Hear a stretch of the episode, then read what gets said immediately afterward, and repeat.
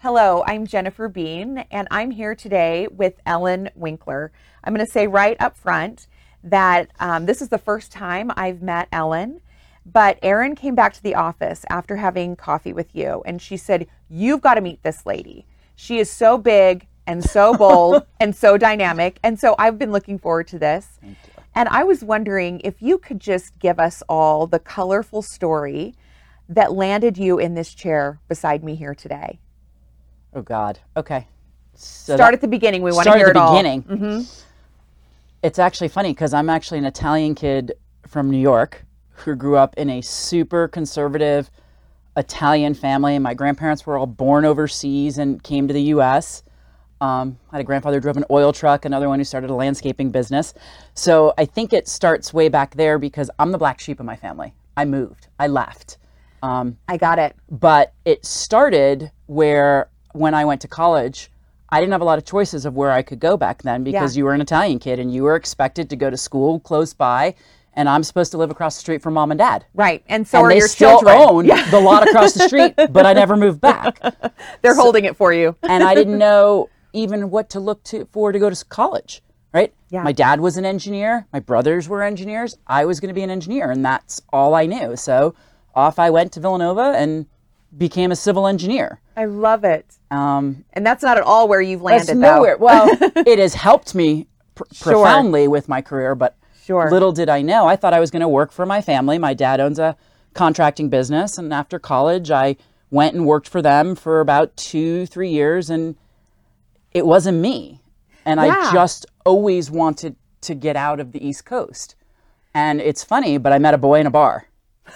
Tell me that story. So um, I was really fortunate. I was a ski racer growing up. My family had been to Jackson Hole all the time because my parents didn't ski, but we had to travel in the winter. So we used to go to Jackson because there was more for my parents Gotcha. and us little ski kids. Yeah. Um, needless to say, whenever I wasn't working as, in construction, I would go to Jackson.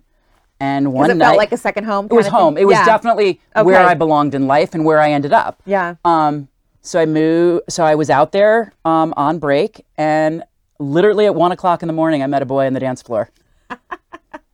I Needless to love say, this. 22 years later, three kids and a career.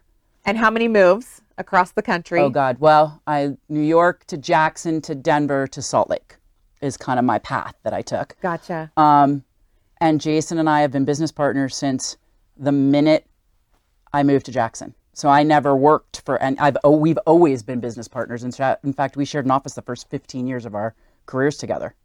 Give me the high and low of working with your husband. I work with my best friend in the whole world. We have an amazing marriage. Um, I, we always have each other's backs. We kind of complete each other. Jason's a very forward-thinking CEO, big personality in the room. Yeah. I know it doesn't seem like it, but I'm extremely introverted. Okay. No, a lot of people are like, "Oh, I've never met you." I tend to be home.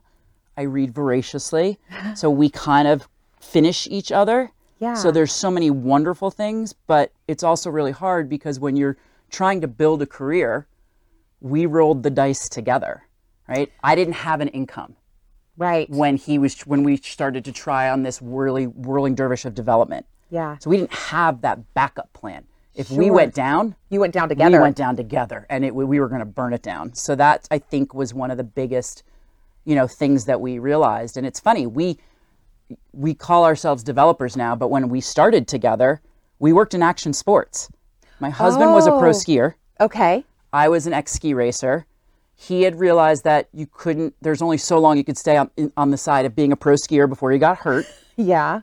So And he we ended aged. up right bec- going into production and doing television production in the ski industry. Oh. I moved to him. We started a television and event management company in action sports because we worked. You know, we knew all that, in, world. Was that in Jackson? Yeah, and that's what we did. We worked with E ESPN. We worked with Red Bull. I actually ran the first Red Bull national event Oh ever my gosh. and i became an event planner manager and he did the television and we for Again, completed each other. yeah, and 10 years we traveled around the world running amazing events, like crazy events at Snowbird, at Alaska. I ran all the snow thrills of Alaska. And because I had this construction background, I knew how to build. Yeah. I knew how to permit things, and it just took off. And we that's that's really where our whole company was started. Yeah. And then it's kind of a crazy story how we fell backwards into being developers because we lived in Jackson Hole. Okay. We had 15 to 20 employees now, and we kept losing all our employees the minute they turned 30 because you can't afford to live there. You True. can't have a house. True. I, ca- I can only vi- visit there. Right. I mean, I don't live there anymore either. It's, it's not even in my means to live there, but we kept losing talent. So um, it's also weird. But during this time, my second child, Jagger, came down with meningitis. Oh. And so kind of put a huge hiccup in our world. Um, had a stroke, lost his hearing, and we were living in Jackson at the time still. And what do you do with a child that's in a wheelchair, relearning to do everything in life? And we're losing all these employees, and and so Jason and I said, you know what? Maybe we should go to a city for 18 months. We'll open a satellite. Okay. We'll get Jagger the help he needs: OT, PT, physical therapy, Right. How to deal with a deaf child now, right. and we'll open an office in Denver So so that's that our employees can decide instead of leaving us, they can go move to Denver and they can have a house and they can have a family. I love that. And then when we got to Denver, we started looking at offices and nothing spoke to us. I was like, this is not going to work for us. right? Jackson's hard to follow. Well, yeah, and also just the type of office that we were living in. I mean, we were a bunch of young people in action sports, and we wanted to skateboard through our office. We wanted to be able to have a beer if we wanted. We wanted, you know, we were editors and we were just loud. Yeah. Big living life big and yeah. out loud and, And, we just didn't want a class A typical office space. And this is before co working, this is before all this environment of work and you know what your culture is. This was just our culture. I mean, we did, you know, experiential design and marketing before anybody knew what it was. and you brought that i- with you. And, Yes. and wanted to develop on that. It was Yeah. your springboard. Right. And so Yeah. when we couldn't find a place that really anybody wanted us, we said, let's just do it ourselves. Yeah. And we had, I mean, we were one step up from ski bums at this point, right? I mean, let's be honest. We, we, we had no money still. You know, we were loving our life. Ski and bums s- with a child. two children, Till two children. third one on the way. Oh my. Oh my. And we just said, you know, let's just go find something and build it. Well, we didn't have money, we didn't have a trust fund. so we went and found the only thing that we could afford with our friends. We actually had another set of partners at this time. And we bought an abandoned building in Denver. Oh my. in the worst neighborhood. But for us, it was the way out to the mountains so we could ski before we went to work. And for us, it was the Oh. greatest thing ever. I love how you flipped the script there. Right. Like Like everybody's like, why would you buy this? Yeah. Oh. There were homeless people living in it, there were needles in it. I mean, it was a dilapidated old warehouse. And Yeah. I was like, but we'll make it work. I love that. And that's why we didn't have. So then when we bought the building, we Yeah. didn't have the money. We didn't we had to do it ourselves. Like we literally bootstrapped the whole thing. We had to do it as fast as we could to get it opened. Yeah. And the crazy thing was it was a 30,000 square foot building. We needed 15,000 square feet. What'd you do with the other fifteen thousand? We invited all our friends in action sports to come and join our office space. and then So smart. Right. And then So we didn't smart. have the money to pay for so everybody was like, Well, who's gonna, you know, pick things? I was like, I don't know, I can do it. Yeah. So We're not gonna pay somebody to do no. it. Yeah. So the next thing I know, I'm buying kitchens, I'm dyeing floors blue, I'm buying some office furniture, putting up some walls, and we opened full. And How long from start to finish or start to open? Under six months because we had to do it. We You had to start, making paying money. our money. Yeah, yeah, yeah. So, and we were full 30,000 square feet, completely full with a wait list we would never get to. And we were on to something. I was like, and, peop and people just kept coming in. And all of a sudden, all these big real estate people are noticing what these kids are doing. Yeah. And the mayor's in, and he's like, wow, this is a really influential group. And it just started to make this big deal.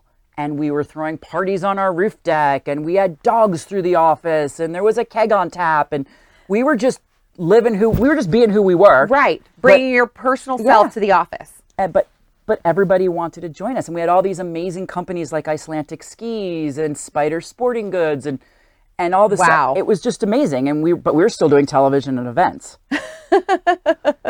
then one day, this gentleman walked in. Um, we were doing a nonprofit fundraiser, and he's like, "Who designed this space?"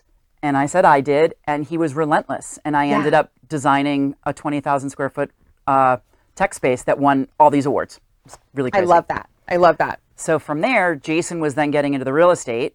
He told me to go find the next building, and I found an 80,000 square foot warehouse that was completely abandoned in the River North part of Denver, which was not anything at that time. You have to remember there was only homeless people, You were ahead gay of the curve. clubs, yeah, and everything you didn't want. And we picked a building next to the worst homeless shelter in all of Denver. Oh The my. only one that allowed sex offenders, but I was like, this is the most beautiful building I've ever seen. And I was just able to see the vision and see the space before The minute you walked the in. minute I walked in. I just knew. Like I can see space. I don't know why, but I finally figured out what I was really good at. yeah. Um, we did a friends and family raise.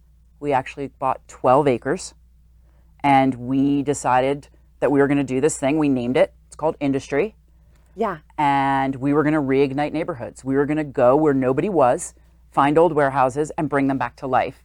Bring the tech people there and the creatives that aren't afraid of all the maybe the stuff going on outside that's not so pretty sometimes. Sure. Sure. But we were going to start with office and bring neighborhoods back to life. That was our goal was to reignite things that had been forgotten about. Um, So, what brought industry to Salt Lake, and what what's your vision So- when you yeah. stand? So Denver, it was phenomenal. I mean, the growth in Denver's been phenomenal, but It it's has. too much. It got to be too much for us. Okay. We didn't see a path for us anymore, right? We didn't want to go in, and into areas where people were living and re, and change things there, Sure. and we really wanted to get back to the mountains. Yeah. And we found that we wanted to find a place that our kids could really call home. And they, you spent a lot of time in the car in Denver, and we were just kind of tired of it. Yeah. And so Jason's like, Well, where do you think you want to go? And I was like, I think Salt Lake. I had been here with a girlfriend. Um, and I had driven in and dropped in on Sixth Avenue with her. and I looked over at her one Oh, Beautiful day view right there. and I said, Oh my God, look at those buildings. Because now I had done a bunch of them. Now I was kind of known in the industry for adaptive reuse. It was your niche. Yeah. It was my niche. And um, I dropped in and was like, that's it. Look at that neighborhood. And it was the Granary District of Salt Lake City. And there Yes. Ah. wasn't anything going on. And so now that we were, you know, we had a reputation, I went back, came back, and I looked at buildings all over Salt Lake. And I was like, this is where we belong. We need Ah. to move our kids here. yeah. We need to move our business here. And, you know, that's that's kind of And when was that? three years ago Three years ago. not quite three years ago, but yeah, about three years ago.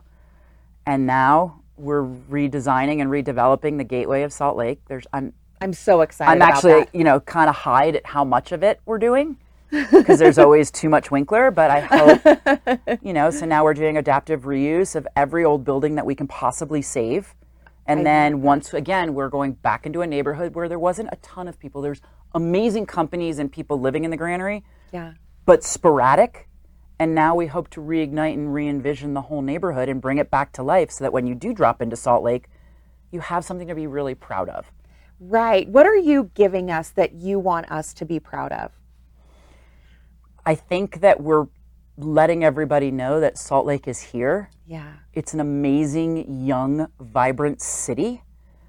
And I think what we're going to hopefully do is like we call the boulevards of Salt Lake City the grand boulevards, but they're not that grand. Yet. and it and that's the yet that's what i hope i hope that when i look back in 10 years the vision of people dri you know riding on the train and we have a walkable city and we are proud when people drop in Yeah. to get to our downtown Yeah. you know so that's what igni- you know and that's what excites me is building that donut around our downtown to re- to really raise the whole city up of salt lake That's so exciting to me that um, I live in a community that you're finding continuity and you're sort of finding the diamond in the rough and polishing it up for us. and not changing it Right. And I love and that not you're making working it what I did, what we did in Denver, or what I'm going to do doing in Detroit, or but like Salt Lake is unique, Yeah. and we need to let that unique shine through. But we also need for the youth is to invigorate them, make them want to stay here and build an amazing city with us. Right? Salt Lake is that hot spot right now. Right? Right. And if we don't engage our youth, they'll move on to Right, another and move city out. and Yes. move out. But they're here and they're looking for more. Yeah. So we have to give them what they need, what but they're asking for. what with the Salt Lake twist on it, not what every other Right. city has. What um, I think of your story and how many structural legacies you have left. What is something maybe that you can't touch and feel, a legacy that you would like to leave? So I think a couple things is the give back is really big. And I don't know if everybody knows, but every one of our buildings that we do has a give back element to the community. So industry gives back to Volunteers of America and to the Teen Homeless Center. Okay. right? So that's what we fundraise around. Um, we also do a lot of mentoring. So for me, mentoring other young women has been a big passion of mine.